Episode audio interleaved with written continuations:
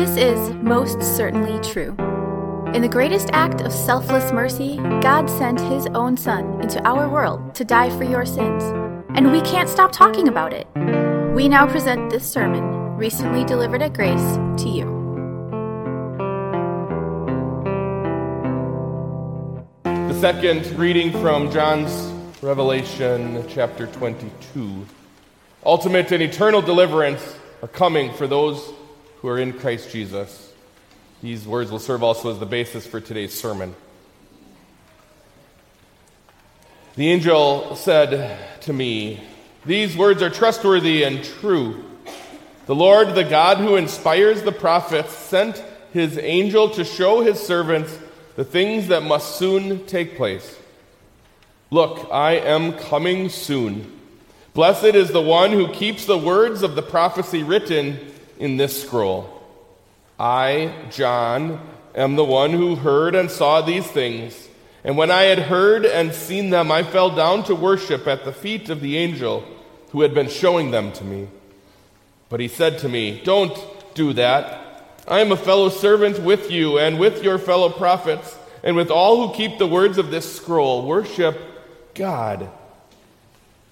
Then he told me, Do not seal up the words of the prophecy of this scroll because the time is near. Let the one who does wrong continue to do wrong. Let the vile person continue to be vile. Let the one who does right continue, continue to do right. And let the holy person continue to be holy. Look, I am coming soon. My reward is with me, and I will give to each person according to what they have done. I am the Alpha and the Omega, the first and the last the beginning and the end.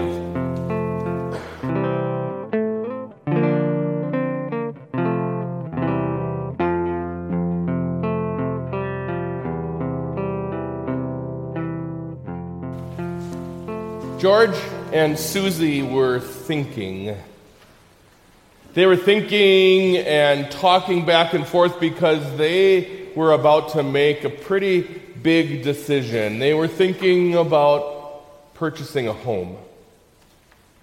They had gone on the walkthrough with the realtor and they liked what they saw. It was in their price range. They just had to narrow down the price that they would offer, but they felt like they needed just a little bit more information. And so, after the realtor locked up and drove away, George and Susie went walking through the neighborhood.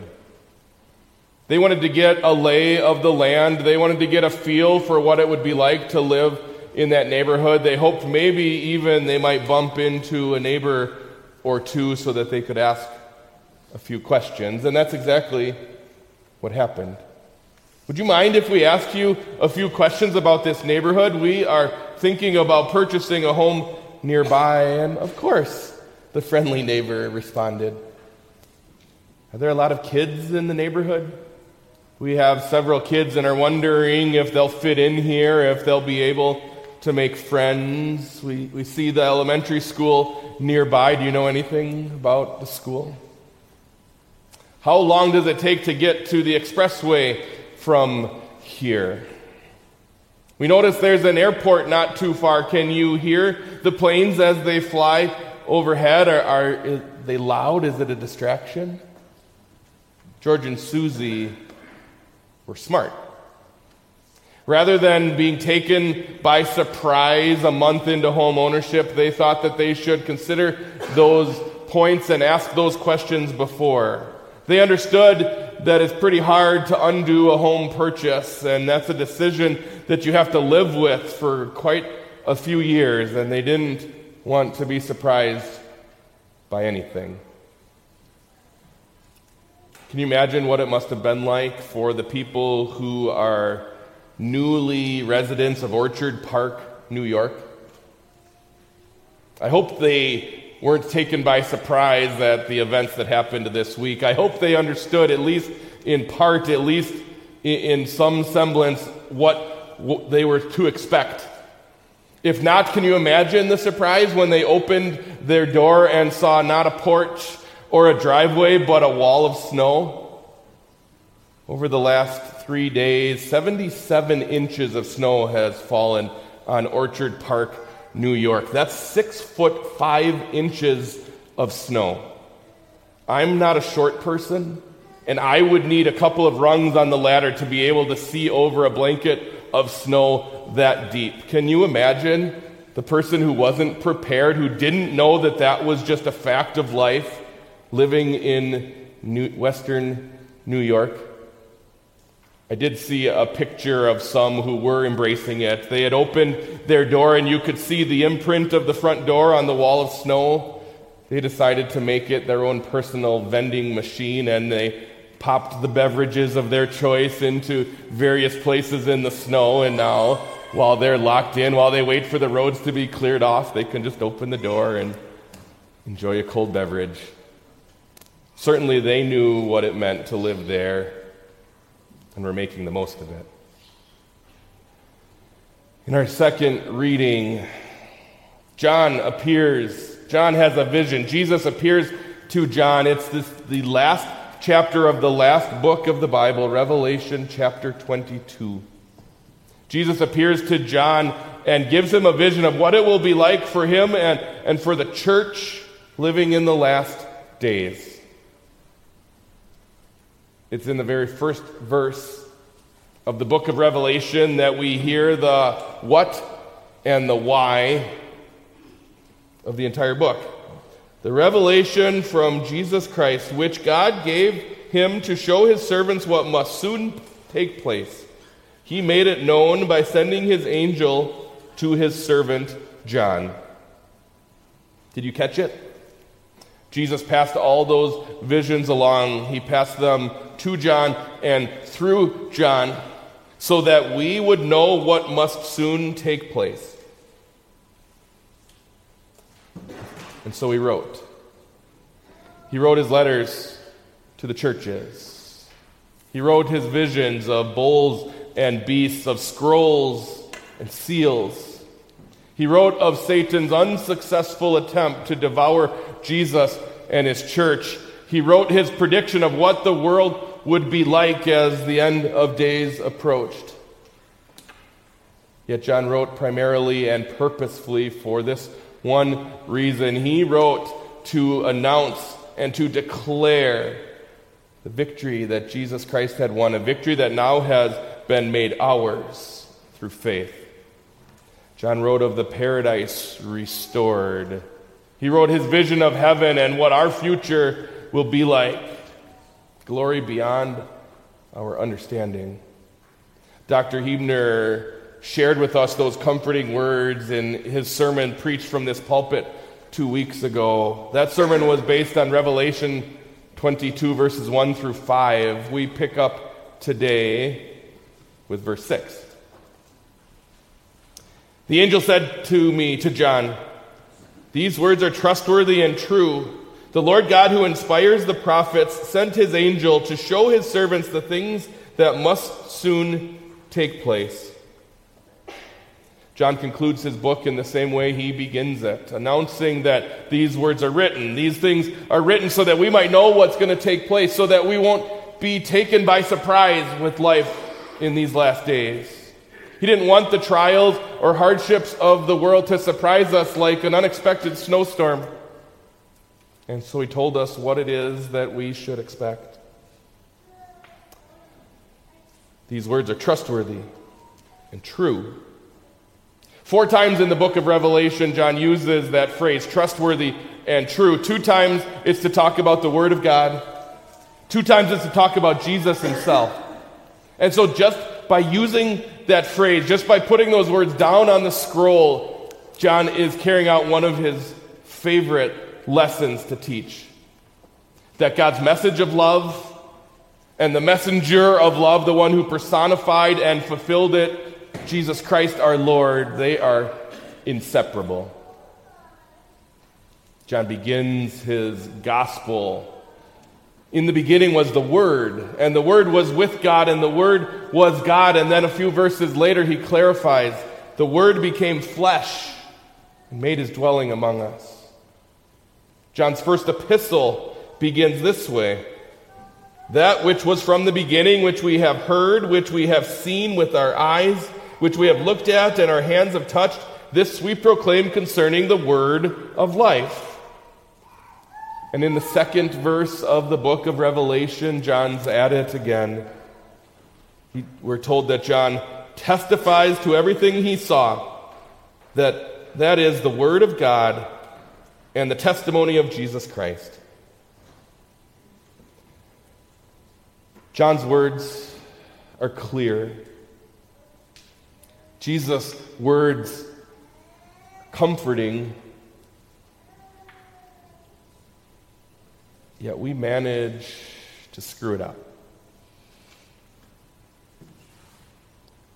We allow doubt to creep into our minds, even though we know, we know tucked back in there that Jesus' words are trustworthy and true, the way that we end up leading our own lives is trusting after our own instincts. Trusting more than our God, the way that we think the world should go, the way that we think our lives should be, and when it isn't the way that we would write it, then we begin to doubt is God really there? Does He really care? We allow our hearts to be filled with fear when we look at a world that seems to be growing worse and worse, less and less loving. It's harder and harder to live as openly as a Christian. It's easy to grow frightened. We focus our attention on the negative, the things that are hard, instead of recognizing the, the wealth of the goodness of our God like an eclipse. Our trials gain our focus to the point where it passes and blocks our view of the sun. But the sun still shines. Into our difficult lives and our dark hearts, the sun shines. It shines with a trustworthy and true message of sins forgiven. Our Savior Jesus shines with a message of undeserved love that He has shown love to sinners like you and like me, that he has kept God's law in our place because he knew he couldn't. Jesus shines with the news that he is our substitute and Savior. Christ Jesus bore the punishment that should have been yours and the suffering that should have been mine. He was willing to do it so that we could be made whole. Jesus shed his blood so that we could be healed. Jesus laid down his life so that we could live. Jesus paid the price that only He could pay, the holy, precious blood of the Son of God, and it's only therein that we are washed clean of our sins. Jesus paid the price by laying down in the dust of death, but on the third day He rose up again to declare to us His power over death his power that he now gives to us, death can't hold us any longer. It's powerless to destroy us. Now we can live. A real and meaningful life here on earth and an everlasting life with Jesus in glory.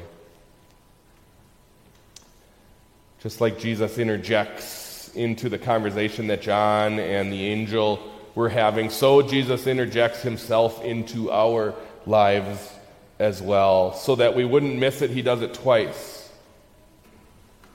Look, I am coming soon.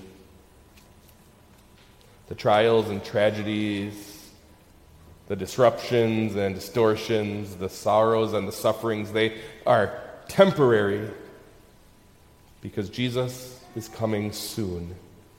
The pressures and pains of life in a sin filled world, they will pass away, but the Word of God will never pass away. Our Savior's love for us will never pass away. His promises, they are faithful and true. They pale. The, the worst that this world has to offer, it pales in the face of the trustworthy and true promise that Jesus makes. Look, I am coming soon, and my reward is with me. Jesus is coming to make all things new. Jesus is coming to wipe every tear from our eyes. He comes to offer us his protection and his care. He comes with his promise of resurrection and perfection. He comes with the assurance of eternal healing and hope. We will spend an eternity with Jesus, thanking God for his love for us, singing his praises that he has seen fit to welcome us into his family, forever rejoicing in who our God is what he's done for us. Jesus connects himself further to the book of Revelation and, and, then, by extension, the entire scriptures in the way that he describes himself. He says, I am the Alpha and the Omega, the first and the last, the beginning and the end. Jesus is the eternal Son of God. He exists beyond us and without us. He was there at the creation of the world, and He will be there when the creation is made new. He created the heavens and the earth, and He'll be there to create the new heavens and the new earth. He is there for your beginning and mine. He was there to see our first breath, and He'll be there when we breathe our last. Jesus is the author and perfecter of our faith. He was there when faith was created in our hearts through the gospel and word and sacrament, and He'll be there and us with Him forever in heaven as we sing out the result of that faith, a never ending life with Jesus. Jesus is the be all and end all of Holy Scriptures. He was there in Genesis chapter 1, He's there in Revelation chapter 22, and He appears in every chapter in between. Jesus is our all in all. He's our everything. Our Savior Jesus is trustworthy and true. That means that every promise He's ever spoken, it comes true for us. It's a promise that we can take to the bank. Jesus promises to never leave us or forsake us. He promises that everything, everything will work for the good of those who love him. With Jesus in our lives and with his spirit in our hearts, we are never alone, not even close. Jesus knows our pains and he sympathizes with them, but even better than that, he knows what to do. He knows whether it's best to make us strong to endure that hardship and pain, or whether it's best in his timing and in his way to make that pain go away. Jesus knows our needs even before, even better than we know them, and He opens His bounteous hands of blessing to provide. Jesus' love is as faithful as He is. It will always be there, and no one can take it away. He is strong when we are weak. He fights for us and with us. He's given us everything that we need to live life in this world, and even better than that, He has given us, in fact, provided for us everything that we need to live with Him in the next world. We are children of God because of His grace. We have peace with Him because of the payment, full payment that Jesus made. We are heirs of everlasting life because of the riches of His love. My friends, we are living in the end times. There's going to be hardships and trials and persecutions. The world at times can look downright scary. But, my friends, don't become discouraged. Don't lose hope. Jesus is coming soon. Jesus is coming to take us from this vale of tears to himself in glory. Jesus is coming to rescue us from this present evil age. He's coming to gather together those that he has chosen and to usher us to endless days with him in glory. And because we know that that is our future, that has a profound impact on our present, we can live our lives in joy. Even when life is hard even when it hurts a lot. Even when the burden is greater than what we can bear, we can rejoice. Even in those difficult times, we can rejoice because we know that our present sufferings aren't even worth comparing with the glory that is in store for us. We can rejoice because we know that we have a Savior at our side and that He loves us and that He will stop at nothing to make us His forever. Jesus is our rock and our Redeemer. He is our resurrection and our life. He is our hope, our joy, our everything. Jesus is for us the Alpha and the Omega, the first and the last, the beginning and the end. He is our firm foundation and our unshakable truth. That means that we have what no one else has. In Jesus, we have joy from beginning to end.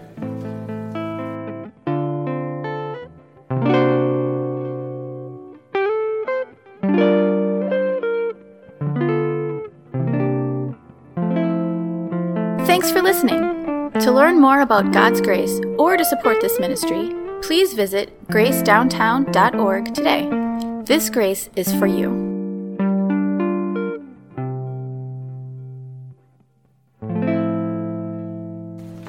The Lord bless you and keep you. The Lord make his face shine on you and be gracious to you. The Lord look on you with favor and give you peace.